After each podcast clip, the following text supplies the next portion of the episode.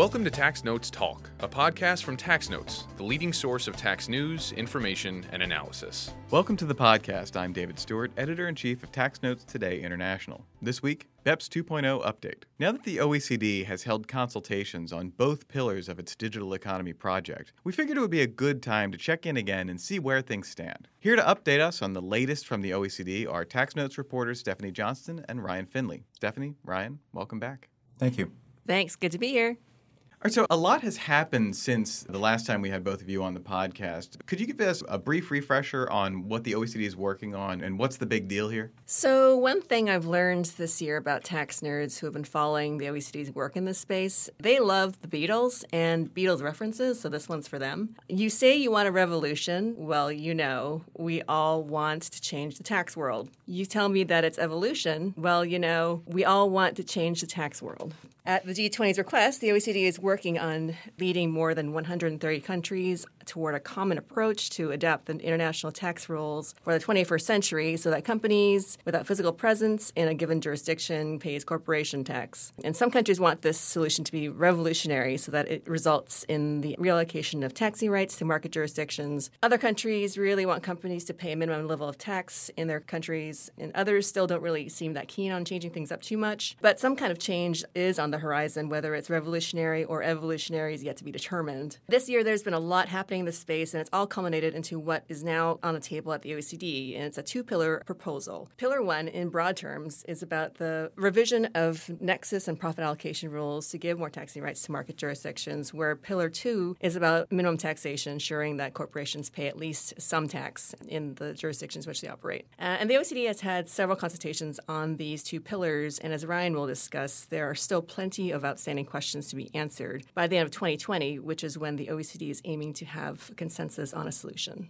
All right, so Ryan, in the last few months, we've had consultations. One was on Pillar 1, the other on Pillar 2 in December. What did we learn from those consultations? Well, for Pillar 1, the consultation focused on kind of the specifics in the unified approach that the OECD Secretariat released in October. It's based on a variant of the residual profit split that uses kind of fixed percentages instead of a case by case transfer pricing analysis. Specifically, they term the amounts amounts A, B, and C. Amount A is really where the residual profit split part comes in. Again, the main difference between a, a, traditional profit split is that you don't apply another method, usually the transactional net margin method, to figure out what a routine return is. You just stipulate it by rule. So the next step in the unified approach for this amount A is to allocate some chunk of that residual profit to all market jurisdictions. That also would be based on just some fixed percentage rather than kind of a case by case analysis. And then the last step for amount A would be to have some allocation formula agreed by everybody, probably based on sales, that allocates the bits of that part of the residual profit to each country. Then the amount B is kind of similar to the way things work now. You determine some sort of routine return for any distribution activities that a subsidiary or branch performs, but it would also use kind of like stipulated percentages instead of case by case transfer pricing analysis. And then amount C, which to some extent it is the most likely cause of disputes, or at least that's what they say in the unified approach consultation document, would be any kind of additional functions that a subsidiary or branch performs beyond what's reflected in that routine return, an amount B, and it would be a compensation for those additional activities. So basically, in the second consultation, they had all these kind of concepts out there to talk about. The recurring themes in, in terms of what people said were a couple things. One of them really focused on dispute resolution resolution mechanisms, particularly mandatory binding arbitration. Taxpayers and business group representatives are very concerned that countries will apply this differently and lead to double taxation as a result. Another issue basically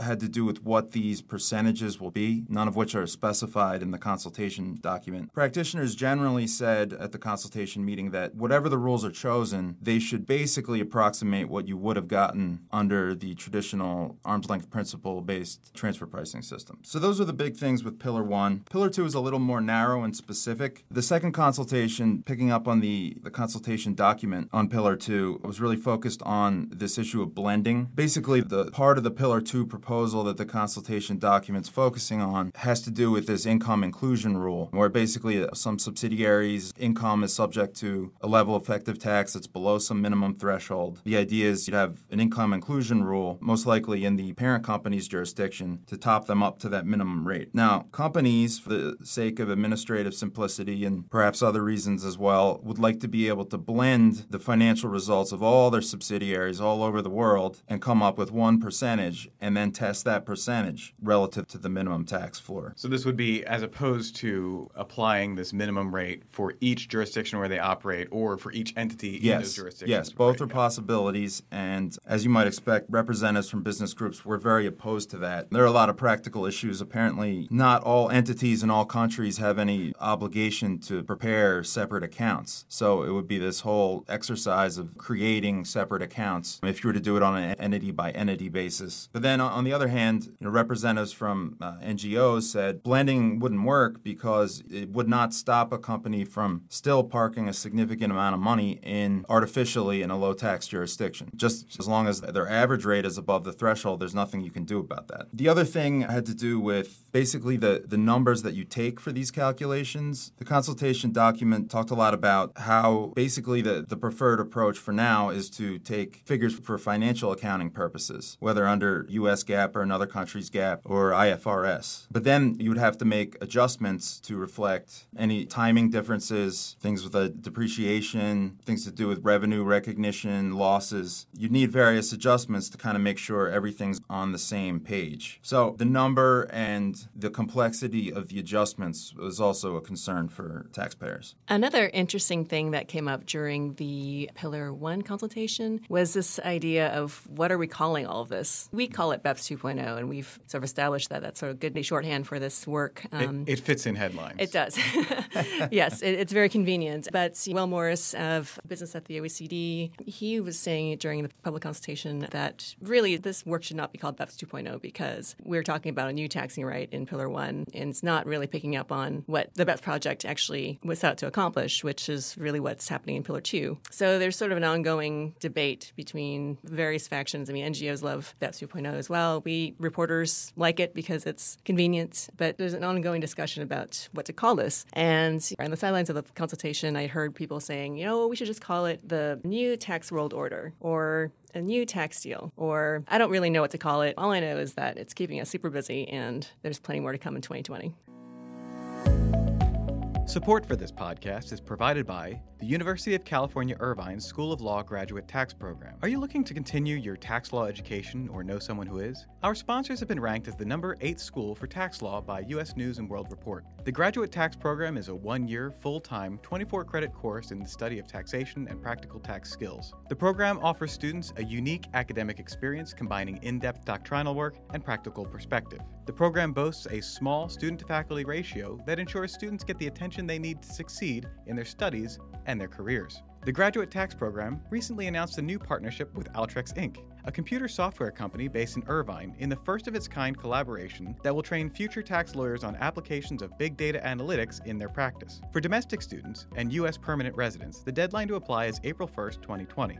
Non US students must apply by February 1st. Applications received by January 15, 2020 will receive favorable consideration for the Graduate Tax Program Merit Scholarship. Apply today. Visit law.uci.edu/gradtax. That's law.uci.edu/gradtax. Now, while these negotiations and consultations are continuing on both pillars, have countries continued to support that work, or are they moving ahead with their own measures like the digital services tax? So, countries have publicly said that they are still supportive of the OECD's work and they'll continue to be engaged in negotiations, but yet we still see countries still moving forward with their digital services taxes, digital advertising taxes, and they don't seem to be waiting around too much longer for the OECD's solution. And I guess I could see why that is because we don't really know what the timeline is going to be. Even if the OECD does manage to get everyone to agree on something by the end of the year, 2020, then there's still going to be a period of implementation. And in, in the meantime, these governments are still under pressure to do something to tax multinationals. So So, yes, so countries are still going ahead with their digital services taxes, and this has led to some friction between countries and the U.S., in particular, the U.S. and France. You might recall that the U.S. Trade Representative in July opened an investigation into France's digital services tax, which is a 3% revenue based tax that applies to turnover from online advertising, the sale of data for advertising purposes, and fees derived from linking users to online sales platforms. The tax applies to large companies that have digital activities in France and took effect in January. And this tax has really ruffled the U.S.'s feathers in many ways. So they started this investigation in July, and they recently published their findings earlier this month. And they did find, nobody surprised, that this tax was discriminatory against U.S. companies. Now the U.S. wants to impose tariffs of up to 100% on French goods, including champagne, leather goods, cheeses. I mean, literally everything that I love. so that was an interesting development that happened in this space. So what is going to happen now is that the USTR is going to have a public hearing on January 7th in 2020 to discuss these tariffs further. And they're also indicating that they might open similar investigations into the digital services taxes and digital advertising taxes of Austria, Italy, and Turkey. So you'd think that this investigation would have scared them a little, those countries. But, you know, the Austria, Italy, and Turkey have all said, you know, we're still going ahead with these plans. We're not scared.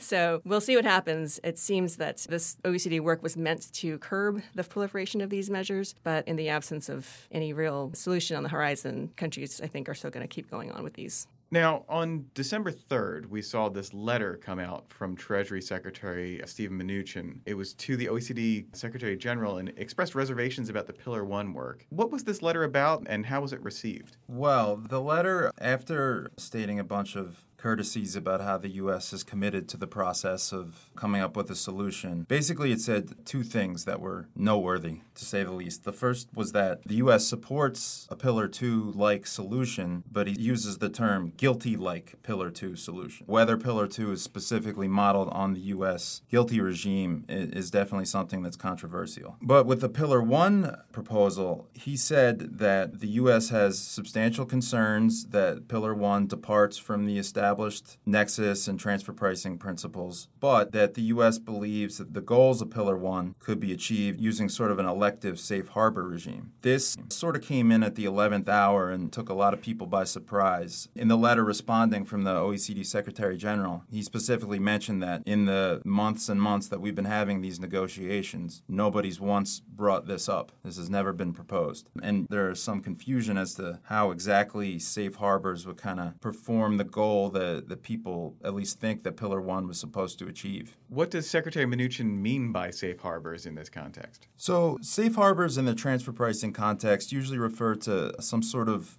fixed margin or return that whether it's a markup on cost or a margin on operating profit that if you set your transfer pricing arrangements in compliance with that then that tax administration agrees not to bother you they're completely elective and taxpayers under a safe harbor approach would always have the option to do what they would have done anyway and to support that basically under the same kind of transfer pricing analysis that, that we've already had. It's a little bit unclear how safe harbors would really work politically as well as technically because you know to the extent that they're trying to reallocate taxing right safe harbors don't necessarily achieve that to the extent that it's up to taxpayers whether to opt in or not the other thing is whether this would actually just in monetary amounts transfer enough revenue to market countries to appease them and get them to agree to pull back their DSTs and other controversial unilateral measures is not clear so we're still waiting to see how this proposal kind of flies with the rest of the OECD. Well, what did this letter exchange mean for the current OECD negotiations? Well, like Ryan said, it sort of remains to be seen. We haven't really heard uh, much else from the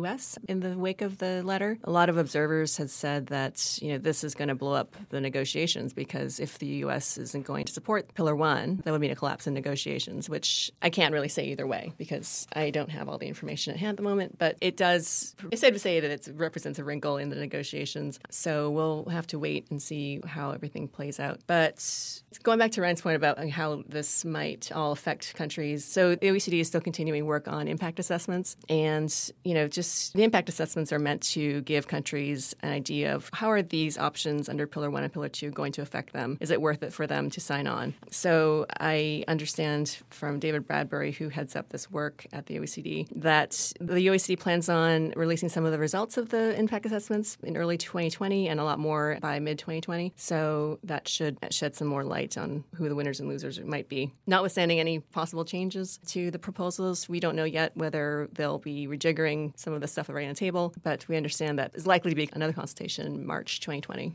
All right, so we're closing out the OECD's work of 2019 and we're heading into 2020 when all of this is expected to be delivered. What can we expect in 2020? Well, so the OECD's tax chief, Pascal Saint Amans, had said that the, they were aiming for getting political agreement on the solution by June 2020. So that is the timeline that stands now. I haven't heard anything to the contrary yet. I would imagine that uh, we'll see a lot more action in the digital taxation space as far as unilateral measures because you know, as you might recall, Canada's Liberal Party had proposed a digital services tax in their platform, and now that they've been reelected, it seems that they're going ahead with their plans. So we'll probably see some more proliferation of unilateral measures, and we'll probably have a public consultation, another one in March, where we'll see more impact assessment results by mid 2020. All I know is that we're going to be super busy, and I cannot wait to cover it all.